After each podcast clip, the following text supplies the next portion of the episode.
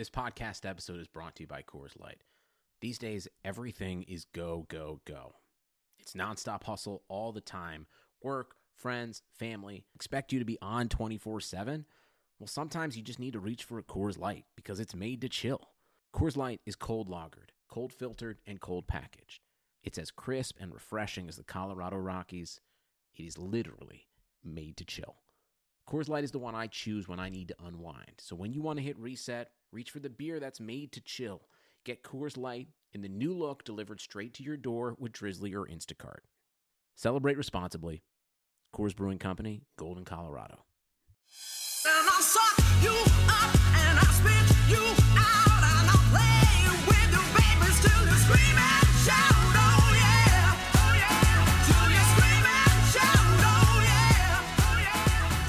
Welcome to Burn It All Down. It may not be the feminist sports podcast you want, but it's definitely the feminist sports podcast you need. I'm Amira Rose Davis, assistant professor of history and women's gender and sexuality studies at Penn State University.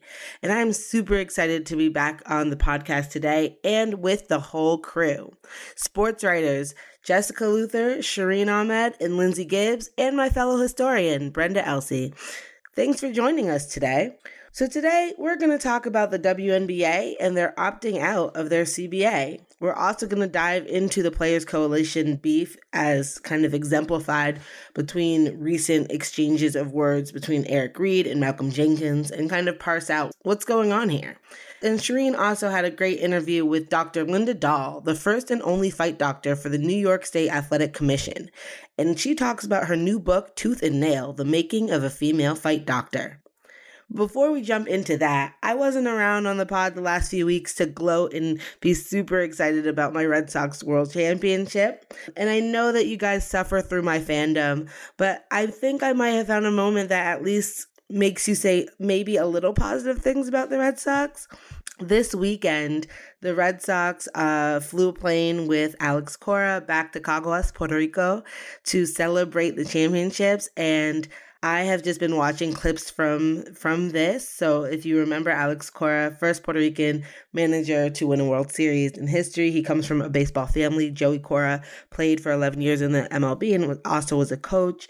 But it's really significant. And the, Alex Cora is somebody who, when he took over managing the Red Sox in the wake of Maria, as he was negotiating his contract, the only thing he asked for was a plane with supplies to fly to the island. So he is somebody who exemplifies uh, the the pride and the tenacity of island I hold so dear. And it was just so great to watch the celebration in Caguas. Everybody came out into the streets. He was dancing bomba y plena, and it was just amazing. I don't know if you saw any pictures or clips, but I just want to take a minute to gush about Alex Cora and the Red Sox in Puerto Rico. He's amazing. Those were amazing pictures, Amira.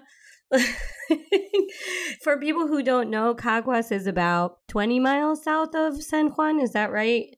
So, I mean, it's not like a huge booming metropolis, but people came from all over the island. So there were all these great stories of people, you know, waking up at 5 a.m. and getting a chairs and lunch ready. And they just look so happy. And Alex Cora is like a dream. He's just amazing. Could he be sweeter? The one thing, can I say one thing in my gush though? I'm ready for him to get a little political because right now he's super Roberto Clemente style, you know, and I love it. And I feel like he's just on the break of like going, you know, in hard on Puerto Rican politics because he's obviously like really smart and dedicated. Yeah. And you could see a few times over the years where he did like lend a sentence here or there. I'm, you know, I'm watching in almost terror because I've been telling you all year how much I love this squad. Particularly, I love the black and, and Latino players on the squad. And John Henry, the owner, was like, oh yeah, maybe we'll visit the White House. We'll see about that. And it will break my heart. And so I'm just waiting and hoping that they don't do that. But this was a, a great sight to see. And I was really appreciative of how Cora put the ownership on the spot.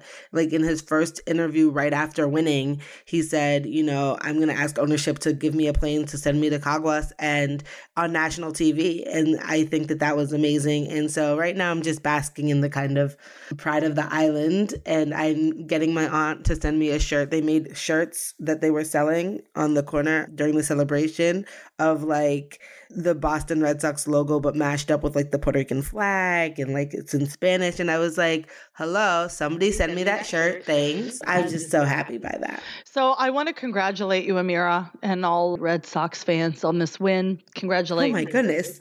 Oh, Sorry. the- what? no, I have. A, I'm not heartless and soulless. I do also really want to congratulate Puerto Ricans out there and to love this joy. And after such an incredible tragedy, to have something like this and be able to own and claim it. Like I remember when the Japanese women's uh, national team won after the massive earthquake and what that win meant for them. So especially after such an incredibly devastating tragedy. So congratulations. I love this hope. I love this joy, and those pictures are wonderful. And I'm really like congr- heart- hearty congratulations to you, Amira. Can somebody just mark this moment in time? I was gonna say if only you could frame audio. I am Cora does miracles. I am very uncomfortable right now. I would like us to move on immediately. So this week it was announced that the WNBA players have decided to opt out of their CBA. For more on this and what it means and where we go from here, Lindsay, take us away. Whew. Lots of big questions there, Amira, and I don't have many answers. So, yeah, as Amira said, WNBA players, this was a much anticipated and expected decision. What they have done is they have opted out of their current collective bargaining agreement, which means that they will start trying to re- negotiate a new collective bargaining agreement. However, this current agreement is valid still until the end of the 2019 season. So any new collective bargaining agreement would begin for the 2020 season. So this isn't an immediate terrifying moment for fans of the league. There is time to kind of figure out what the next steps are. I can get into a lot of thoughts and feelings I have about this. I'm very glad they did decide to opt out. I think that there is a lot to be. I'm a little bit disappointed in their media strategy. I feel like the president of the players union the vice president of the players union Terri Jackson who i love and who is wonderful and i think is doing wonderful things but she does not talk to the media often at all. And i think i've seen how much Michele Roberts and the nba has done a great job of controlling the narrative by utilizing the media. So i, I do have concerns there. I don't think that there's nothing given there's nothing guaranteed that they're going to get a better deal and i think like that's really important for us to remember however I do want to start this conversation on a positive note by reading the words of Nneka Ogwumike, who is the president of the committee for the players. She's the the players president for the union. And she did their big media thing was she wrote a piece for the Players Tribune called Bet on Women. And so let's just read that to set the tone and we can go from there. I'm not going to read the whole thing. That would be crazy. Nneka says, I'm sure there will be people out there who judge us harshly for opting out, who say that we should be grateful for what we have. They'll tell us that the league is lo- losing money. They'll say that it's just economics. They'll say it's just fair. And then they'll definitely, definitely tell me they can beat me one on one. To me, opting out means not just believing in ourselves, but going one step further, betting on ourselves. It means being a group of empowered women in the year 2018, not just feeling fed up with the status quo, but going one step further, rejecting the status quo. And it means taking a stand, not just for the greatest women's basketball players of today, but going one step further, taking a stand for the greatest women's basketball players of tomorrow. Yeah, it's a beautiful piece. It made me cry when I was reading it. And one of my favorite lines from it, uh, Nneka says, I don't want the best and the brightest female athletes in the world dreaming about playing in the NBA.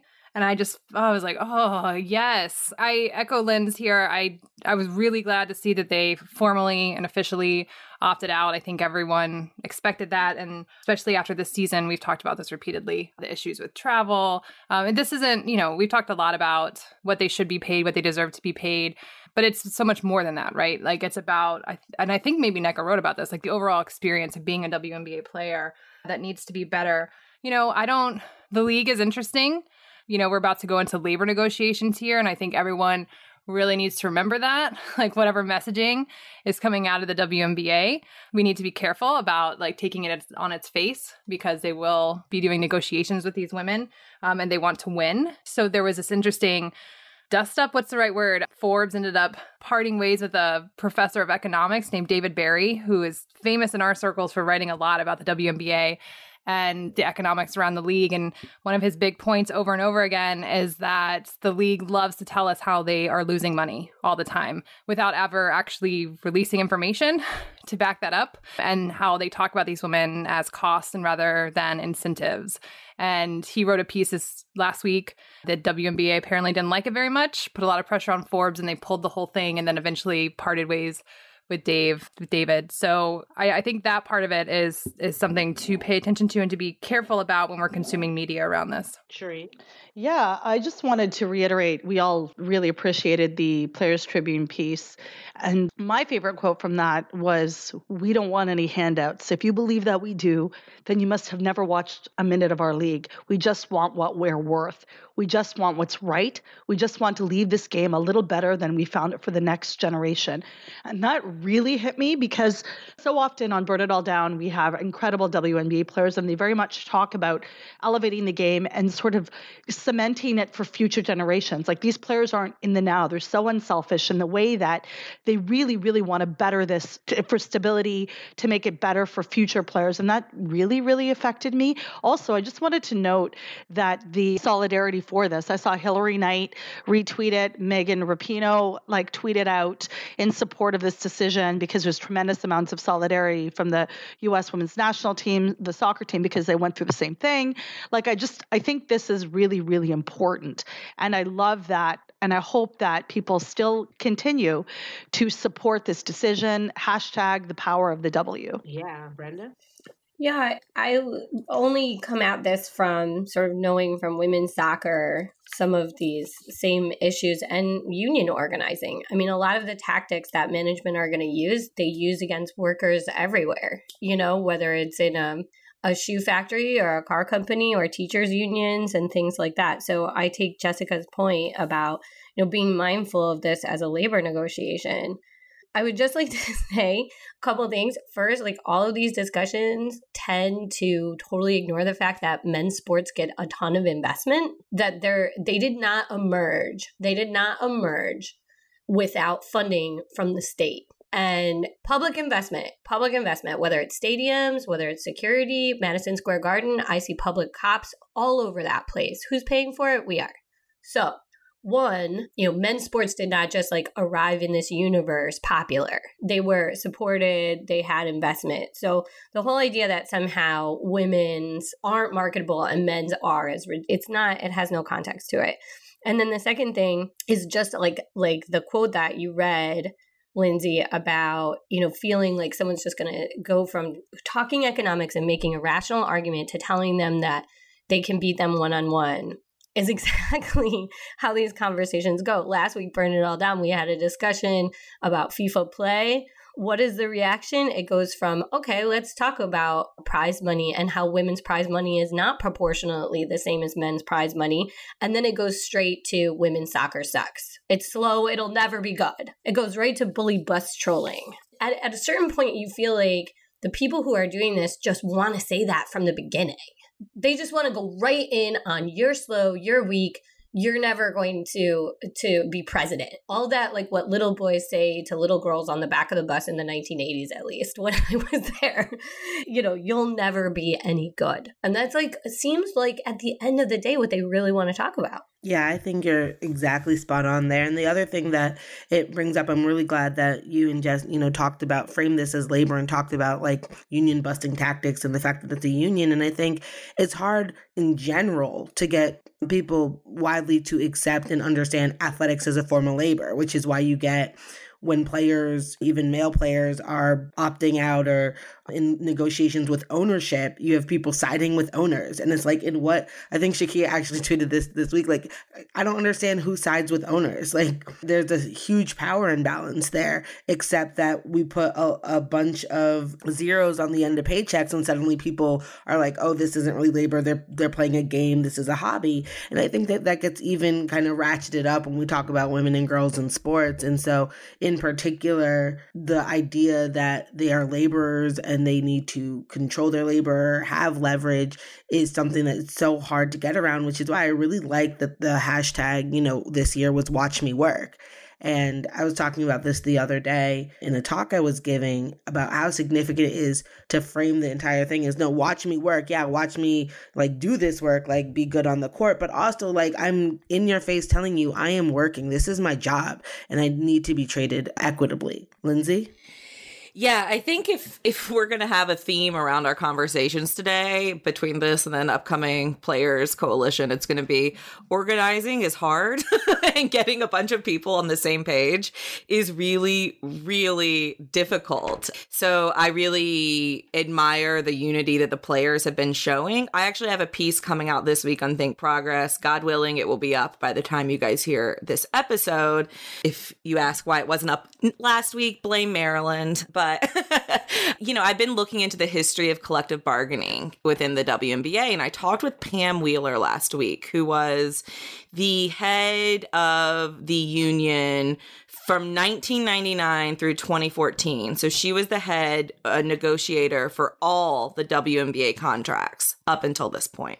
You know, before she got involved, before the players came together in 1999 to form a union, there were no minimum salaries. There was no year-round health care. There was nothing. Like they had absolutely nothing. None of these things are just given to players by management. Every single thing they had to fight for through the union. I mean, we're talking free agency. They didn't get free agency until about 10 years into the WNBA, and the rules are still incredibly limiting. But she said that, you know, last time they were in such a bad place when they negotiated their last collective bargaining agreement in 2014, which is the one that they're currently opting out of because in the middle of negotiations, the Los Angeles Sparks franchise almost completely uh, collapsed. The owner decided he was losing too much money, tried to sell it, put it up for bids, and Magic Johnson came in at the last moment to really, you know, swoop in and, and save the day. And, you know, she said it is, she said she, that she doesn't know of any union in pro sports who's had to go through a collective bargaining a negotiation while one of your marquee fa- franchises is literally about to fall, fold. That takes away so much power, you know, that takes away so much leverage. And so right now, I think it's so scary because A, there's no president of the WNBA right now. Let's not forget that. like like Lisa Borders is gone. There is no president, so they're looking for a president right now. And number 2, you have what's going on with the New York Liberty with James Dolan just kind of shipping like being open that he wants to sell the team, shipping them out to Westchester. So they've got to find some stability in the New York Liberty and that's a really that's going to be a really huge thing. And I'm hoping that that happens before this next season because I think it's going to be really damaging for the players and for any leverage they have if a franchise like the New York Liberty is being is still being treated like it, it is. On the other hand, what is good for them is the Las Vegas Aces and the stability that they have found and the success that they found from such an early early age. I think has really rejuvenated the league and I'm excited to see how that helps. Obviously, we all want to see these players earn more money, but there are some other things that they're fighting for as well. I talked to a lot of uh, retired players this week who reminded me that there's no pensions. The WNBA players get no pensions. There's a retirement fund, but there's absolutely, you know, no security for players who retire. And they'd certainly like to see the WNBA provide more to the players that have helped build its business. And I think a lot of this is going to come down to marketing as well. They're going to need to put some money into marketing and figure out how are we going to do this. Uh, Mirin Fader, who's a friend of the show, wrote a great piece for Bleacher Report this week looking at the what players want, what players are asking for. And One of the things she did was she got an interview with Adam Silver out of it. Adam Silver, of course, still has an insane amount of power for when it comes to the WNBA. Even the WNBA president, I feel like he has more power than Lisa Borders does. And he often is setting that narrative, like Jess said. You know, he's he's often pretty negative about the WNBA, talks in frustrating terms about how it hasn't grown enough, about how they're all surprised that it's not more popular by now. And she was asking him about what many people are calling for, which is ESPN to be a better partner, get more games on ESPN. And he came right out and said, getting more games on ESPN is not a priority. I'm just like, what? are we doing here? And so, those things, getting better TV contracts, getting better exposure for the league, these things are going to be just as important for the players to find a way to fight through the contracts as getting bigger salaries. So, as Lindsay noted, there's some common themes between our segments this week, especially around organizing, coalition building, and how hard that can be. So, over the last week and a half, you might have seen some news regarding Eric Reid of the Carolina Panthers, um, Malcolm Jenkins, Josh Norman, and a lot of the discussion has been around the Players Coalition between people who used to be in the Players Coalition and how a group of NFL players took varying avenues in the wake of Colin Kaepernick's protest over the last year or two. So this really came to, you know, bubbled up on the surface two weeks ago when Eric Reid and Malcolm Jenkins, when the Panthers were playing the Eagles, and before the game even started, Eric and Malcolm were jawing at each other and had words and had to be separated before the coin toss. So there was some clear bad blood on display there. After the game, when pressed for comment, Eric Reid was very candid, calling Malcolm Jenkins a sellout, a neocolonialist, and saying that he used Cap's protest to fund his organization. And Malcolm Jenkins responded by saying, you know, I'm glad he's back in the league. I support Cap. And what many in the media detailed the high road, the high road, which as we might bring up later, demonstrates a sort of way that they've been set up as a dichotomy, like a good person and a bad person, like the high road to not engage in in truth telling, which is you know some of what Eric was doing. So that was two weeks ago. It has continued this week. Um, players like Josh Norman, ha- who were active in the Players Coalition, spoke up saying he's not only taking a shot at Malcolm, he's taking a shot at everyone in the Players Coalition. I'm a part of that. A lot of guys are a part of that. And I feel um, because he was a part of it at one point, he went to the direction of, oh, but if Kaepernick's not the leader, then this is all for naught. And our take was, I'm sorry, but if guys voted for Cap to be that, then okay, but that that's not what we did. He went on to say, you can say all you want, but the thing is, you can't tell another man what they're doing if they're not going to come in here and be a man about themselves and tell us the direction if they want of what they want to do. And this is alluding to the fact that um, Colin didn't necessarily come into meetings and have these meetings with the ownership that the Players Coalitions were set up. Reid kind of responded to that by going into large detail about what happened at the player own, players owner meeting last October and detailing the way in which he he what he meant by Malcolm Jenkins selling out the cause or the protest for funding. So he detailed incentivized almost like players contract that would prioritize uh, and give money to organizations coming out of the Players Coalition, community organizations, in exchange for no more protest. And so Reid says, quote, Malcolm called me on the phone and asked if the NFL made a donation to the Players Coalition, would that be enough for me to stop protesting? He said they were willing to do 5 million and I told him no. He then asked me, well, how much would it take? So I ended that conversation. I reported back to the other players what he said to me and at that point we we removed ourselves from the Players Coalition. That weekend, he stopped protesting. He said it was time for everyone to stop protesting, and he didn't protest for the rest of the year.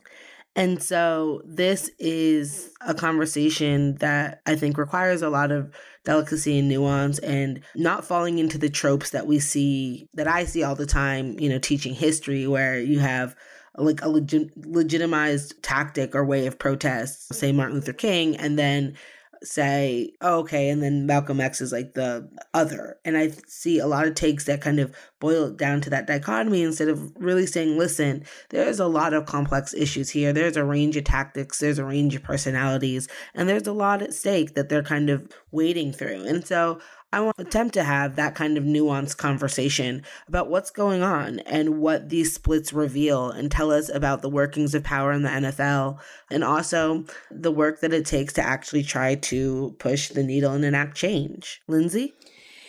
Yeah, I think, as you said, there's got to be nuance here. This isn't a case of good guys versus bad guys. This is all people trying to uh, change a system. And often, what a lot of social justice and a lot of uh, progressive movements boil down to is people who think that the answer has to come from working within established systems versus people who think the only work, the only real and pure work can be done from outside of these systems and pushing them from the outside.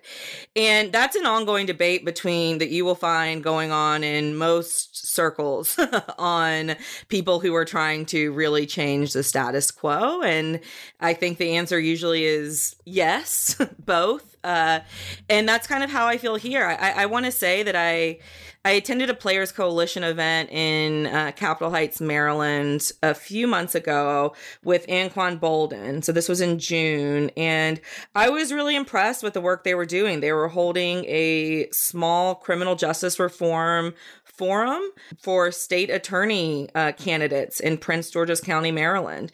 And they had gotten a bunch of people from the community in there and had the candidates for state attorney, which we all know is, uh, you know, a much more important position than most voters give it credit for.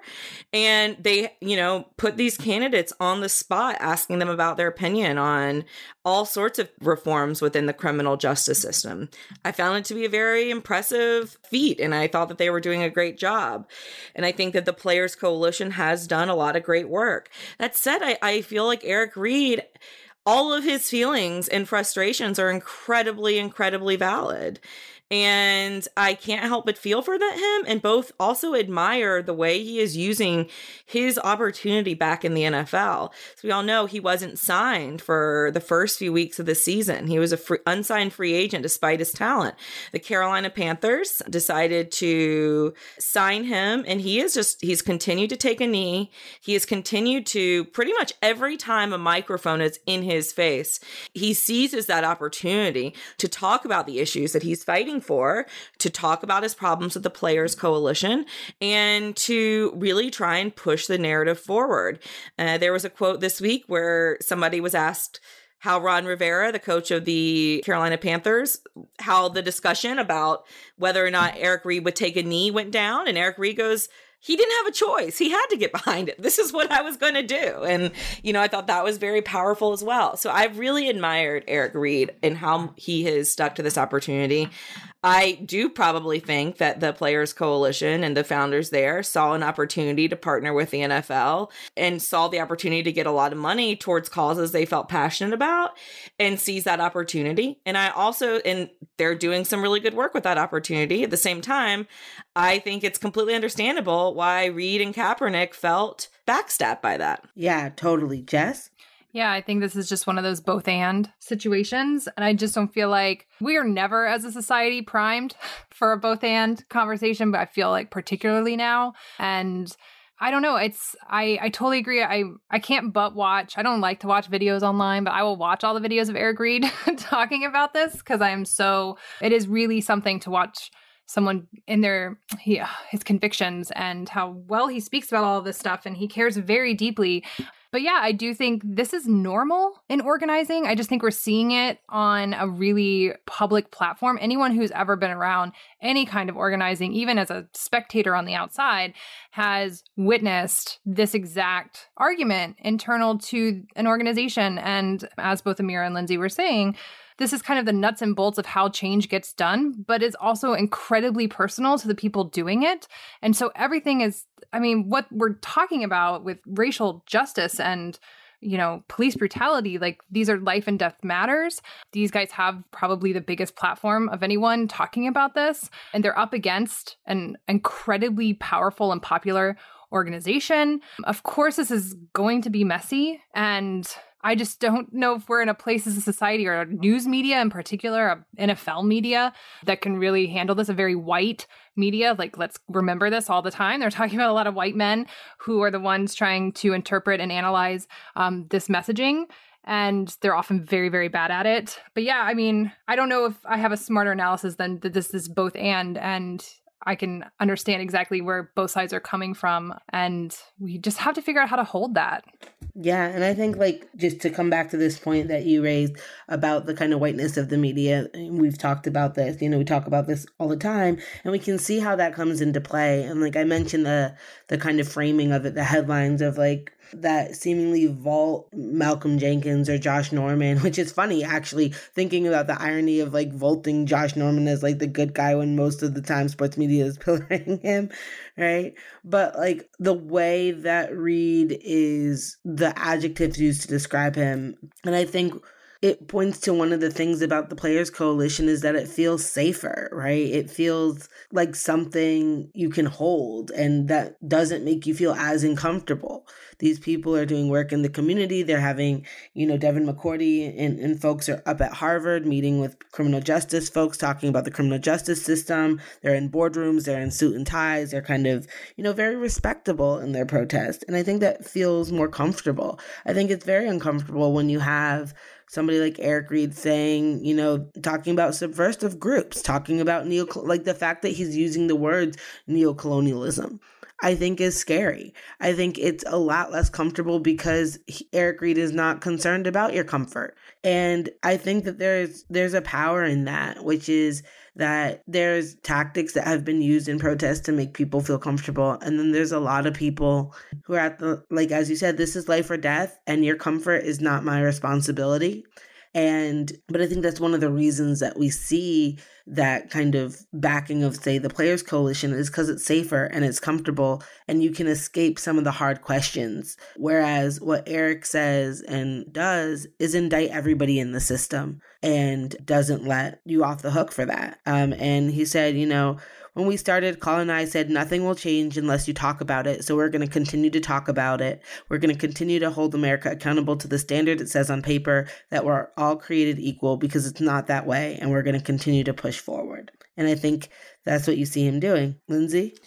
Yeah, I just want to shout out if anyone wants to read more about this. There's actually a great piece that Howard Bryant wrote for ESPN the magazine called "A Protest Divided." Uh, he wrote it in January, so many many months ago. So this has been been simmering, but it gives a great kind of behind the the scenes story about how this uh, this movement fragmented in very, as I said, understandable ways. Next up, Shireen talks to Dr. Linda Dahl. I am so excited to have Dr. Linda Dahl on the show today. Dr. Dahl is an otolaryngologist in a private practice in Manhattan.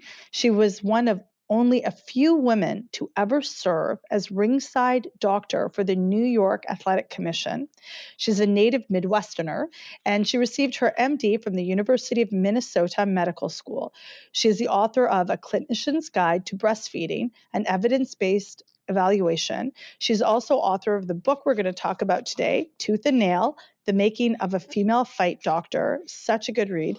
And when she's not dancing in the car to shake your ass by Mystikal she's also a mom and woman extraordinaire thank you so much for being on burn it all down dr Dahl. Thank you so much. so let's jump right in the description of your years in residency and her training are really far from the glamour that people see on shows like Grey's Anatomy or whatnot. And I really appreciate appreciated your honesty about your experience.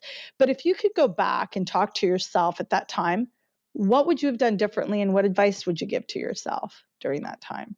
I think I would have, yeah, it was completely different. Uh, and I even, I remember when I was finished with residency and, and Great Grey's Anatomy came out, I watched the show and I get so angry because it made me nostalgic for what never even happened to anybody, really.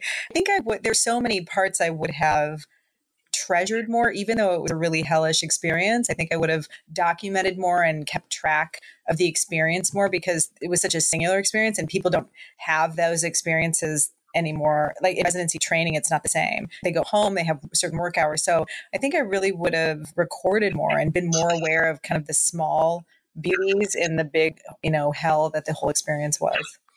And being one of the only women in that male dominated program, it's also something as sports writers and sports historians that we understand very much and can empathize with. So being in that space was in the program was clearly not easy. And there's a line you had in the book that really hit with me. It said, I'd worked so hard in school and used self awareness as a front for self deprecation. But now that you're this amazingly well known author, have a thriving practice, do you still struggle with that type of imposter syndrome at any time or any of those type of insecurities? I mean, sure, we're all we all have insecurities. That just that makes us human. But what I have learned though is that instead of considering those those the weaknesses as my downfall or the vulnerability, I should say as the, the vulnerability as a weakness, I now can realize that that's how I can connect to people better. So I feel like as humans, we connect to each other more through our vulnerabilities than we do through our strengths. And even though, and even especially in a place like New York, where everything is about power and who you know and you know what you've become and what your label is, those things kind of repel us from each other. We can admire someone from afar if you know if they represent these amazing things, whatever they are. But the way we really connect to them and feel human and feel like we're part of something is through our vulnerability. So I, if anything, I've learned to embrace those parts of myself. Can you give us a little bit of a background on how you actually got interested in boxing before your journey began as a fight doctor. Was it how did you get interested in boxing? Like how did you even know about boxing of all sports? I didn't know about any sports when I was when I was growing up because my I always joke that my family sport was eating because my parents are from the Middle East and we literally spent my whole childhood just cooking and watching TV and whatever. And when I was in residency, I was with my new husband who we'd been dating for a while and he's an artist and he would sit at home mostly drawing pictures of politicians on C-SPAN and I would go off to the, you know, the residency program, the internship and just deal with a lot of, you know, situations that I had never seen or experienced before, really violent, bloody, graphic, awful. And one day I came home and instead of C-SPAN, boxing was on. And I'm just like, what is this? what is happening? And he's like, this is amazing. You know, they're live models and they're moving. And he was just, just wrapped with the movement and the bodies and the muscularity and you know because he didn't have any access to model drawing labs and so he started drawing these boxers. And then and also because the bronx when we moved there 20 years ago was eh, like almost like 98 to 99% caribbean. And it was a mixture of all kinds of different ethnicities. And he was this very white man and he felt it. And he felt totally out of place and couldn't connect to people. But he learned i guess from the guys at the bodega where he got his coffee and where he get his papers or whatever that they were talking about boxing all the time. So he just kind of became interested and he found that as a way to connect with the local community and he brought it home and then you know it was just there all the time. Every time i come home i'm like this again? And then he finally one day he not only wanted me to watch it but he wanted me to pay extra for it. And we were so broke. I mean i was living we were living on nothing so for me to shell out whatever it was 50 bucks for this pay-per-view fight that he wanted to see was really was a huge sacrifice. I mean it was like food for a week. And so i eventually caved and watched this fight. It was the first fight between mosley and de la hoya and i was i was an instant fan. I was blown away by it.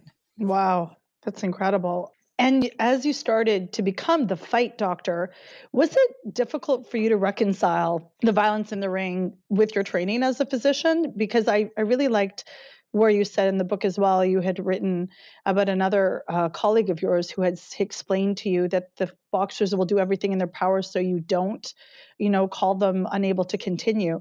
But so, how did you sort of reconcile all of that happening? Yeah, I guess I didn't judge the fact that the fights existed or not, except in the sense that the boys and men fighting had only became fighters if they had no other options in life. You know, it was either like live on the street you know, live in this, you know, crime, cr- you know, sort of crime filled life full of violence and loss, or be a fighter. And if you were a fighter, it was a way out of that life. So I, I saw it as that for them. And then whether or not, you know, condoning the violence and is it right, is it wrong? I mean, it's horrifying, but it was also really not that different than what these guys were living on the street and what I saw when I was in the Bronx because they would come in with, you know, bullets in their skull and like you know, slashes across the back of their head and and a, you know motor vehicle accidents. I was so used to kind of cleaning them up from these horrifying injuries that boxing just seemed at least, you know, safer and more likely to give them something back. It really very similar populations of young men.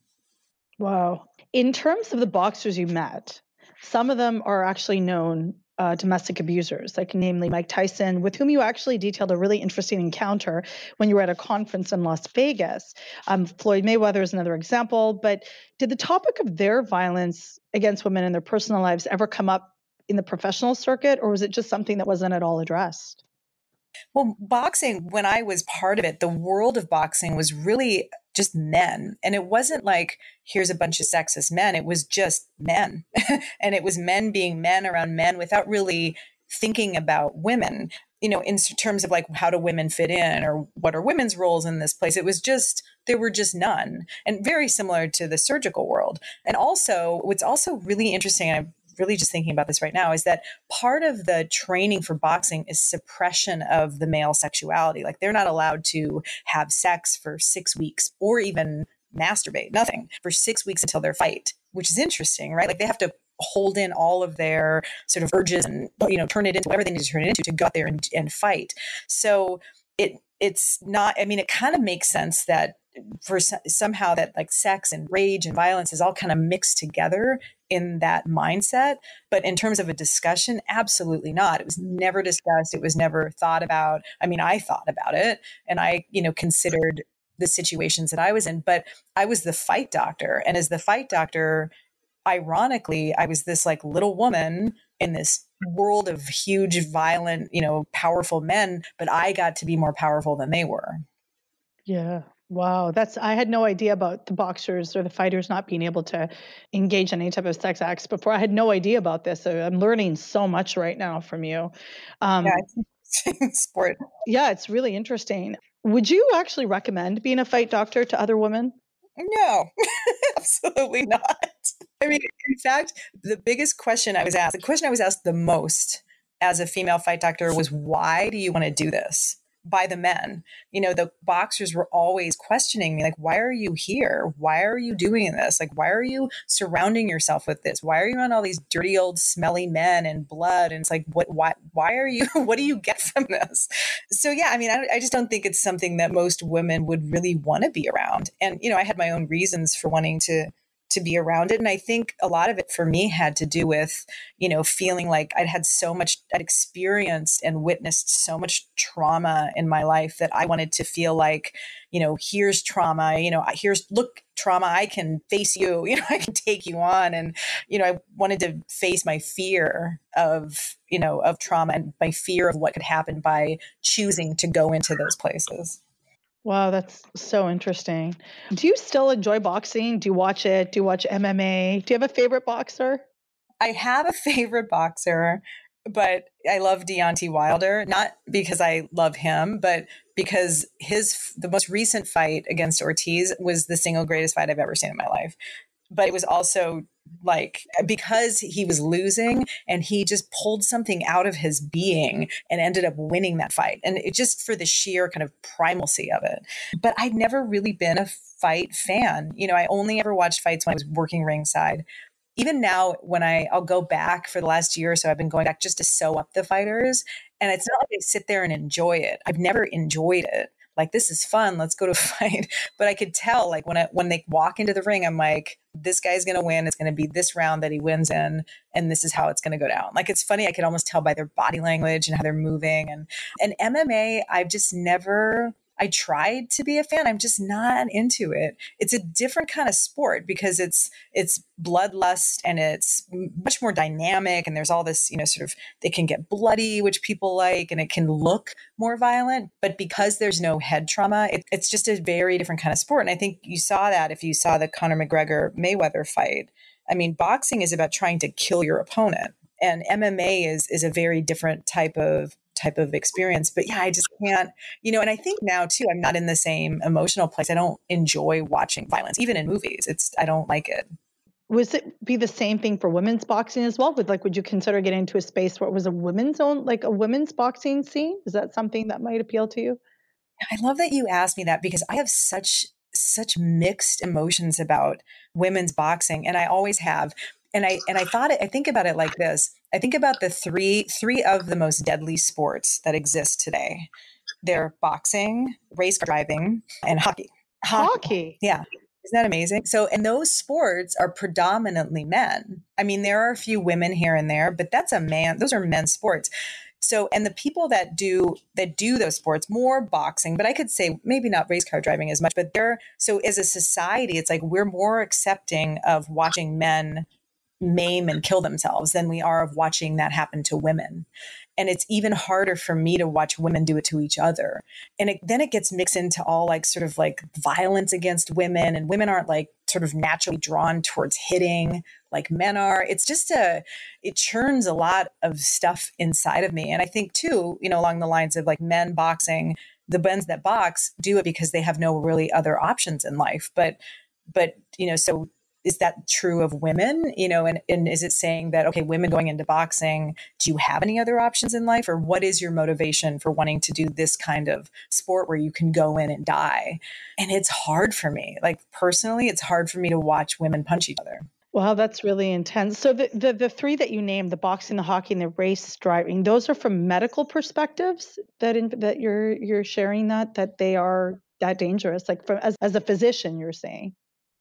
yeah I mean, there actually there have been studies that have shown that the that those are three of the most deadly sports. Wow. I feel like I've learned so much and I could probably talk to you forever, not just about how our daughters are controlling our behavior when we listen to music, but just about you know everything I, it's so fascinating i do recommend everybody listening to get a copy of tooth and nail the making of a female fight doctor it's a fascinating look into a world that I, even as a sports writer, know very little about in, in that world that I think that we don't think about, where we just think about maybe athlete or coaches. We don't think about people that are in the in the scene as well and how much they do and what their experiences are. So I thank you so much, A, for writing the book and B for being on Burn It All Down today.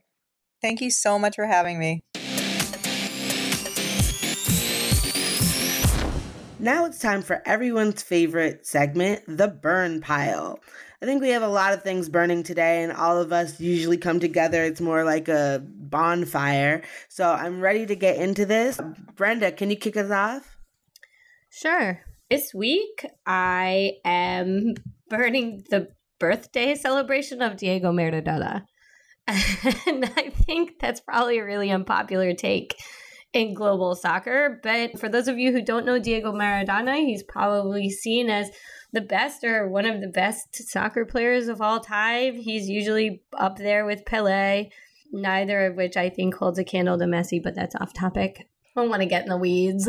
But Messi's compatriot, Diego Maradona, led the Argentine national team to the 1986 World Cup victory with his famous Hand of God, which was a cheating handball that somehow is seen as anti imperialist. And then he went on to win several titles for Napoli and become a really beloved anti imperialist icon. He was friends with Fidel Castro. He supported resistance to the dictatorship in Argentina. And all of that is really important. But on his birthday week, I just am befuddled by all of my progressive, seemingly feminist ally friends who pour out these nostalgic, romantic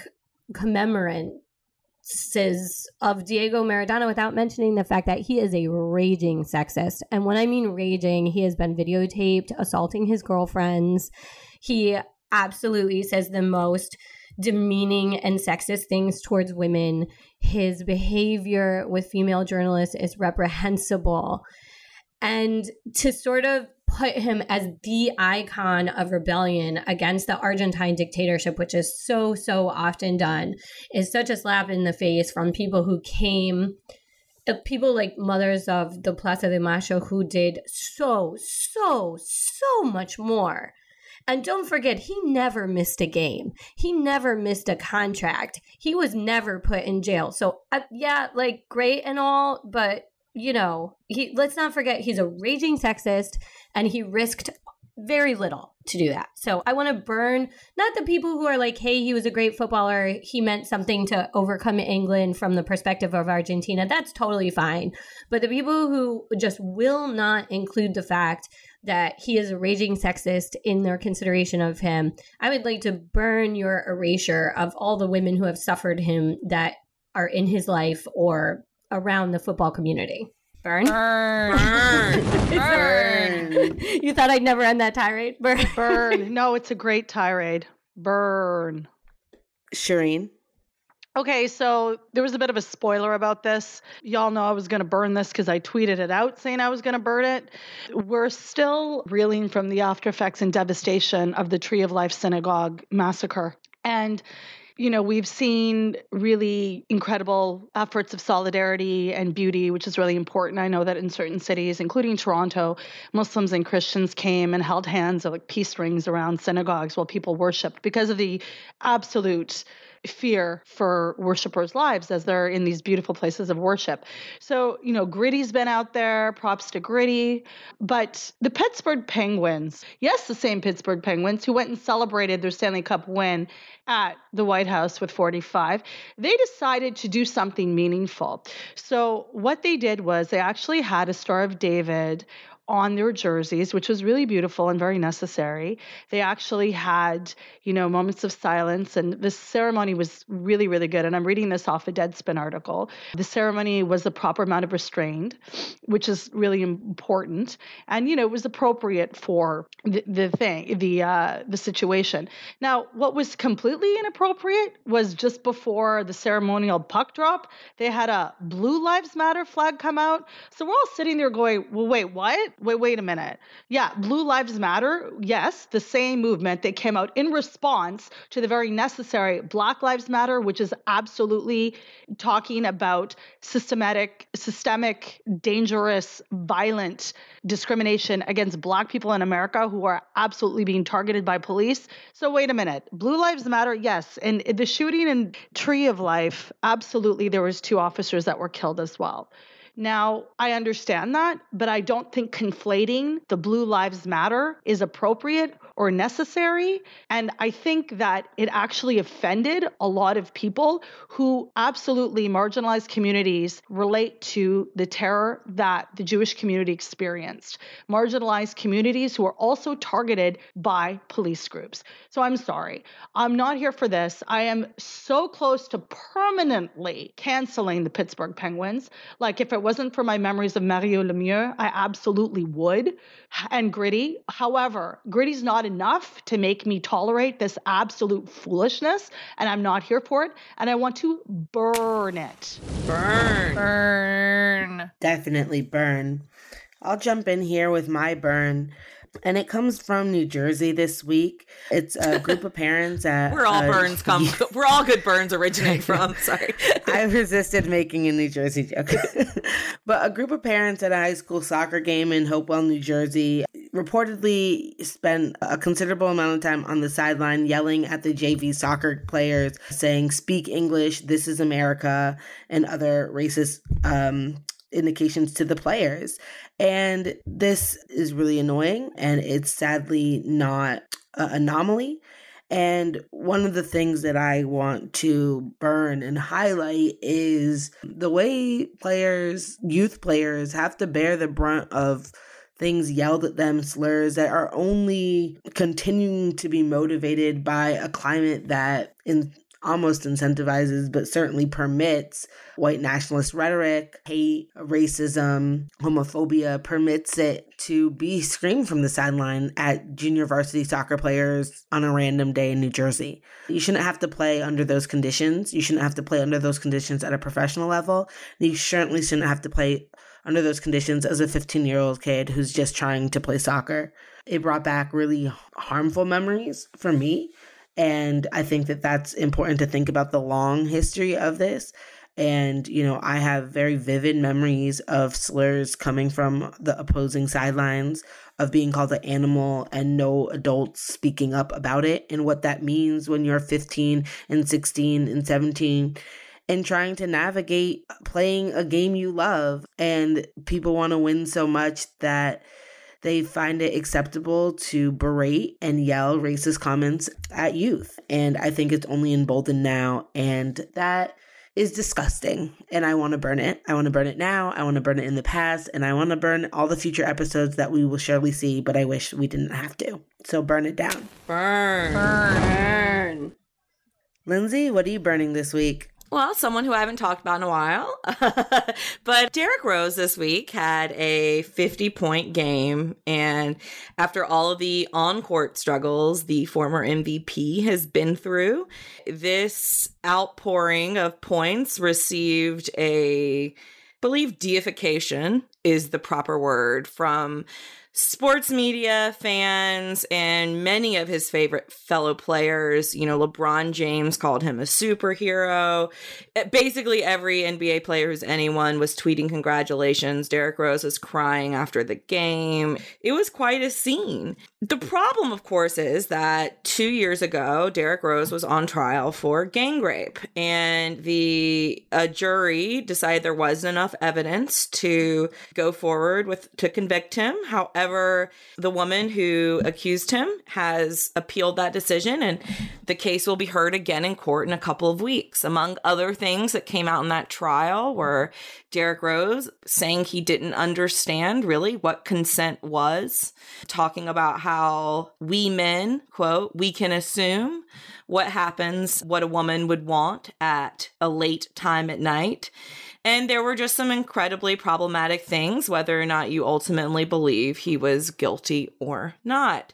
Of course, all of this was looped into the challenges part of Derrick Rose's story that was alluded to from uh, the announcers who said immediately after Derrick Rose's 50 point performance, I'm neither judge nor jury, so clearly alluding to those, towards everyone who talked about how much Derrick Rose had overcome.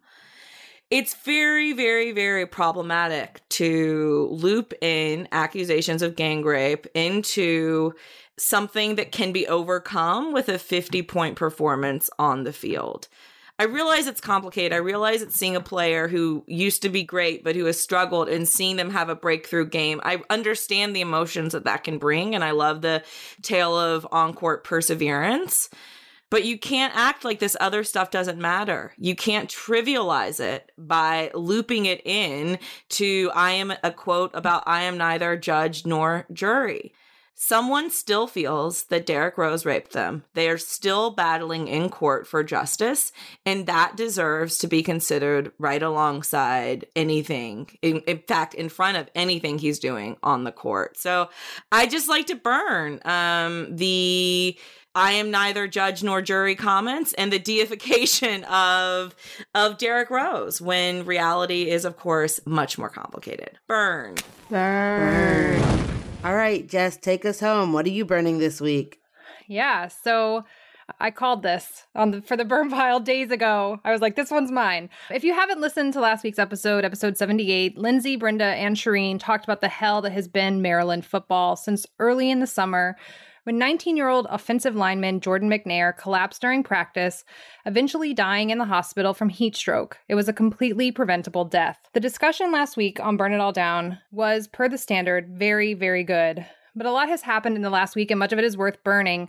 Despite finding that Maryland football program was a place, quote, where problems festered because too many players feared speaking out, and most importantly, where a player, a 19 year old young man, died a totally preventable death, the Board of Regents voted to keep DJ Durkin as head coach. On Tuesday, the president of Maryland, Wallace Loh, announced this, said he disagreed, and then announced his own impending retirement. In fact, the Washington Post reported that the Board of Regents, which only has the power to fire Loh, essentially threatened to do that if he fired Durkin. WAPO reported, quote, in his meeting with the Regents last Friday, Loh explained to the board why he felt the school needed to move on from Durkin. It was made clear that if he wanted to remain in his position, he had no option, said one person close to the situation.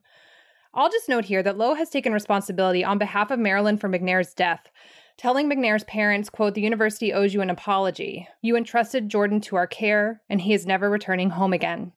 Jordan McNair's father said of Durkin's reinstatement, quote, I feel like I've been punched in the stomach and somebody spit in my face.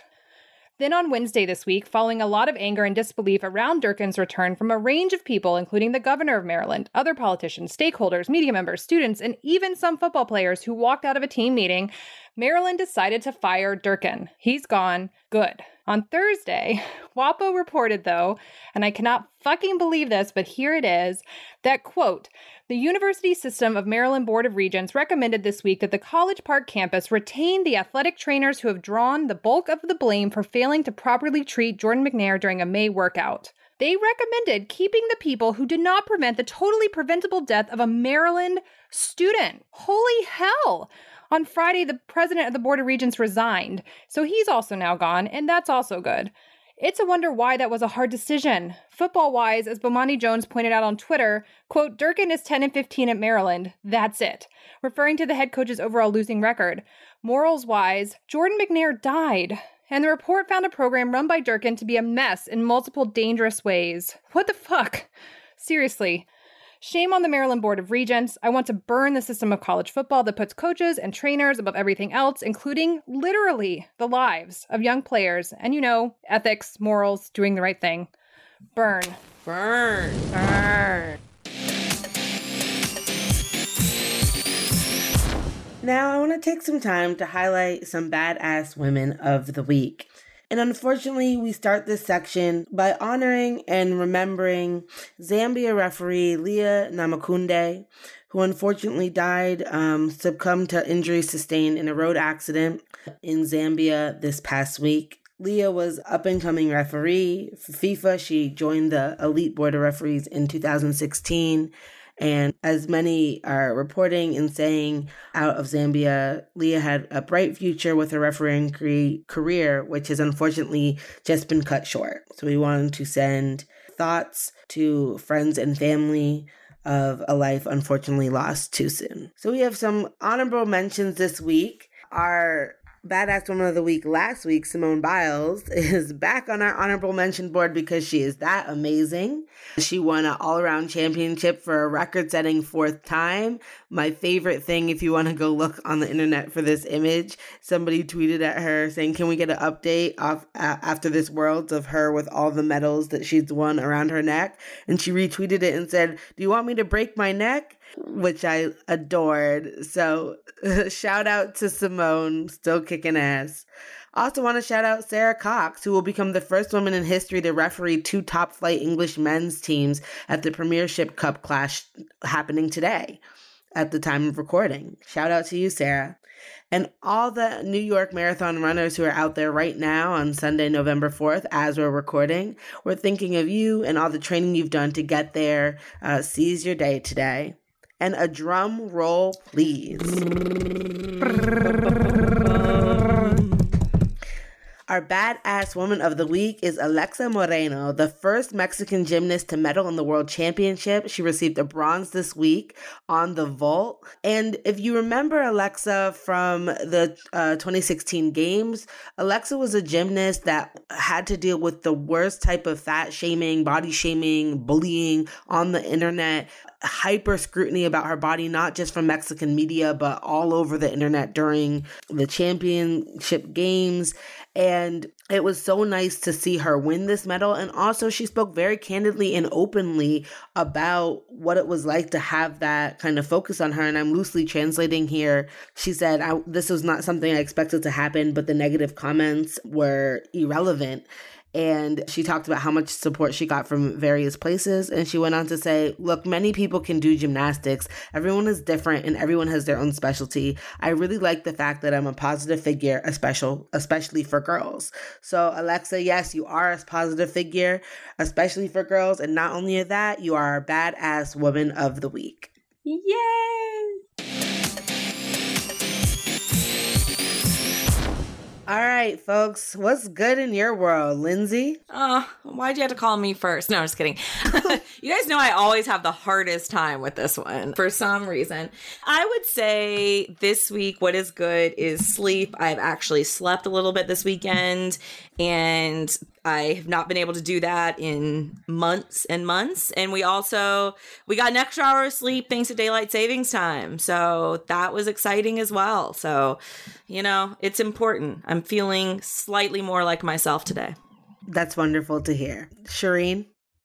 I love this segment because I get to share happiness. I'm going to share some happiness with you. So, happy Diwali to all of our flamethrowers. And I want to say that I saw this really cool tweet about a flash mob bhangra outside the Rogers Arena in Vancouver to celebrate Diwali. And I was like, wow. And normally, when I don't see people that are brown doing bhangra, I recoil. But, but this was so well done. And when I see Asians from any part of Asia, I'm like, okay, this is good. I'm fine. It was beautiful and it brought me joy. I would also like to congratulate Sania Mirza and Shoaib Malik, They te- professional tennis player from India and the Pakistani cricketer. They had a baby last week, and what they did was they hyphenated the baby's last name. So the baby is known as Baby Mirza Malik. Now, I'm getting a lot of joy out of this because this is kind of unprecedented. And in subcontinental culture, it's just assumed that the child will take the father's name. So, despite all the brown misogynists coming out and freaking out about this, the two are wonderful. They're happy. Mom is recovering. Baby's healthy. Excellent. I'm so happy, and I hope this becomes a trend. That's awesome. Jess, what's good in your life? Yeah, so I was not here last weekend because I actually went uh, home to Florida because my dad retired from his civilian job. He retired 20 years ago from the Air Force, and now he is retired from his civilian job. And I got to see my sister who had flown in from Hong Kong. That's where she lives. So that was very fun. And then Halloween, it was super fun. Uh, my family and I dressed up as David S. Pumpkins and his two skeletons, and we actually had a little skit that we did. There's a video of it on my Instagram. It was just a joy. And if you watch the video, my absolute favorite thing about it is that when Aaron starts dancing, because he's the first dancing skeleton, my son's face is just, he is so happy that we're doing it. And then he realizes he's supposed to be in character and he like snaps back. But I actually screenshot that pic, that like that part of his huge smile when Aaron is doing a stupid dance and sent it to Aaron earlier this week because it's just given me so much joy this week. That's awesome. And your family is so adorable. I also got to see my family this weekend. So I, I've missed the last few weeks because I was traveling to many different states. I was on the road for a while, but I did get a little bit of a treat when I was in Memphis. My mom and my grandmother and my sister all came into Memphis for kind of 36 hour whirlwind girls day and a half in Memphis. We did uh, escape room with my grandmother. we escaped. It was epic. It was lovely. I'll send pictures. I got to party with my sister and we just had a really good time. And I am part of the Orange Theory cult now. And I just finished Hell Week. So if you know anything about Orange Theory, Hell Week, you have to complete five out of eight really intense workouts over a week to get a shirt. it's like, why are we killing ourselves for a shirt? I don't know, but I really wanted the shirt. And I was traveling for a lot of Hell Week, um, but luckily Orange Theory is everywhere. And so I was able to complete Hell Week doing four workouts in New Orleans, in Little Rock, in Oxford, Mississippi, and in Memphis, Tennessee before coming home and finishing up a few more workouts here. And I earned my shirt and I'm really excited. So that's my something good. And then my last bonus something good is that I am so, so happy to be back on with you guys. I've missed you dearly and to have all of us together is always good in my world. And Brenda. now I'm feeling all fuzzy from all of you. But uh, what am I doing? Okay, I'm going to watch Panama versus Argentina, the women's qualifier playoff from CONCACAF versus CONMEBOL on Thursday. I think I'm going to write a little something for it for the equalizer. Just generally, I've written about this group of Argentine women and their politics and collective action for the past, I don't know, a couple years now. And I'm so excited for them. And also Panama. I mean, either one is going for the for their first, you know, women's World Cup appearance. And so either way, it's going to be both sad and joyous um, at the same time. And I mean, my only other sort of I didn't want to do I, I was really extra for Halloween, so I don't want to go back down that road. But I do just want to mention I love Day of the Dead. I celebrated it last week with my Mexican daughters and voting. Oh, voting. Yeah, I'm really excited to vote. We have a really tight race in this election, and Burn It All Down cannot I think, you know, support particular candidates at this point without me sharing it. But let me just tell you, Dutchess County District, get out there. It is important. Yeah, this is just an extra. What's good? I just want to shout out to Lindsay, Jess, Amira, and Brenda. I love you very much. And the fact that all of us are here this week, uh, despite our pre recording giggle fits, I love them. I just I wanted to say that, okay? That I just really appreciate you all. And you are definitely inherently always in my What's Good. Well, that's it for this week on Burn It All Down. Burn It All Down lives on SoundCloud, but it can also be found on iTunes, Stitcher, Google Play. We appreciate your views and feedback, so we love when you subscribe, rate, share with a friend, share with two friends. You can find us on Facebook at Burn It All Down or on Twitter at Burn It All Down Pod or on Instagram at Burn It All Down Pod. You can also email us at burnitalldownpod at gmail.com. And of course, check out our website, burnitalldownpod.com. There you'll find previous episodes, transcripts, a link to our Patreon, which, just as a reminder, you can join for as little $2 a month, get extra content, access to interviews, giveaways, and oh, just a shout out to our Patreons as always. And a quick update I know I told you that we'd be mailing you something. I just did want to tell you there was a slight delay, but they are getting out. So you'll definitely have them shortly if you were checking your mailbox and wondering where it was. Don't worry, it is coming to you if it isn't already there by the time you get this. So we appreciate you subscribing, sharing, and tuning in with us every week. Happy voting day. Vote. And as Brenda said, and we can't wait to talk to you soon. That's it for us. Have a good day, flamethrowers.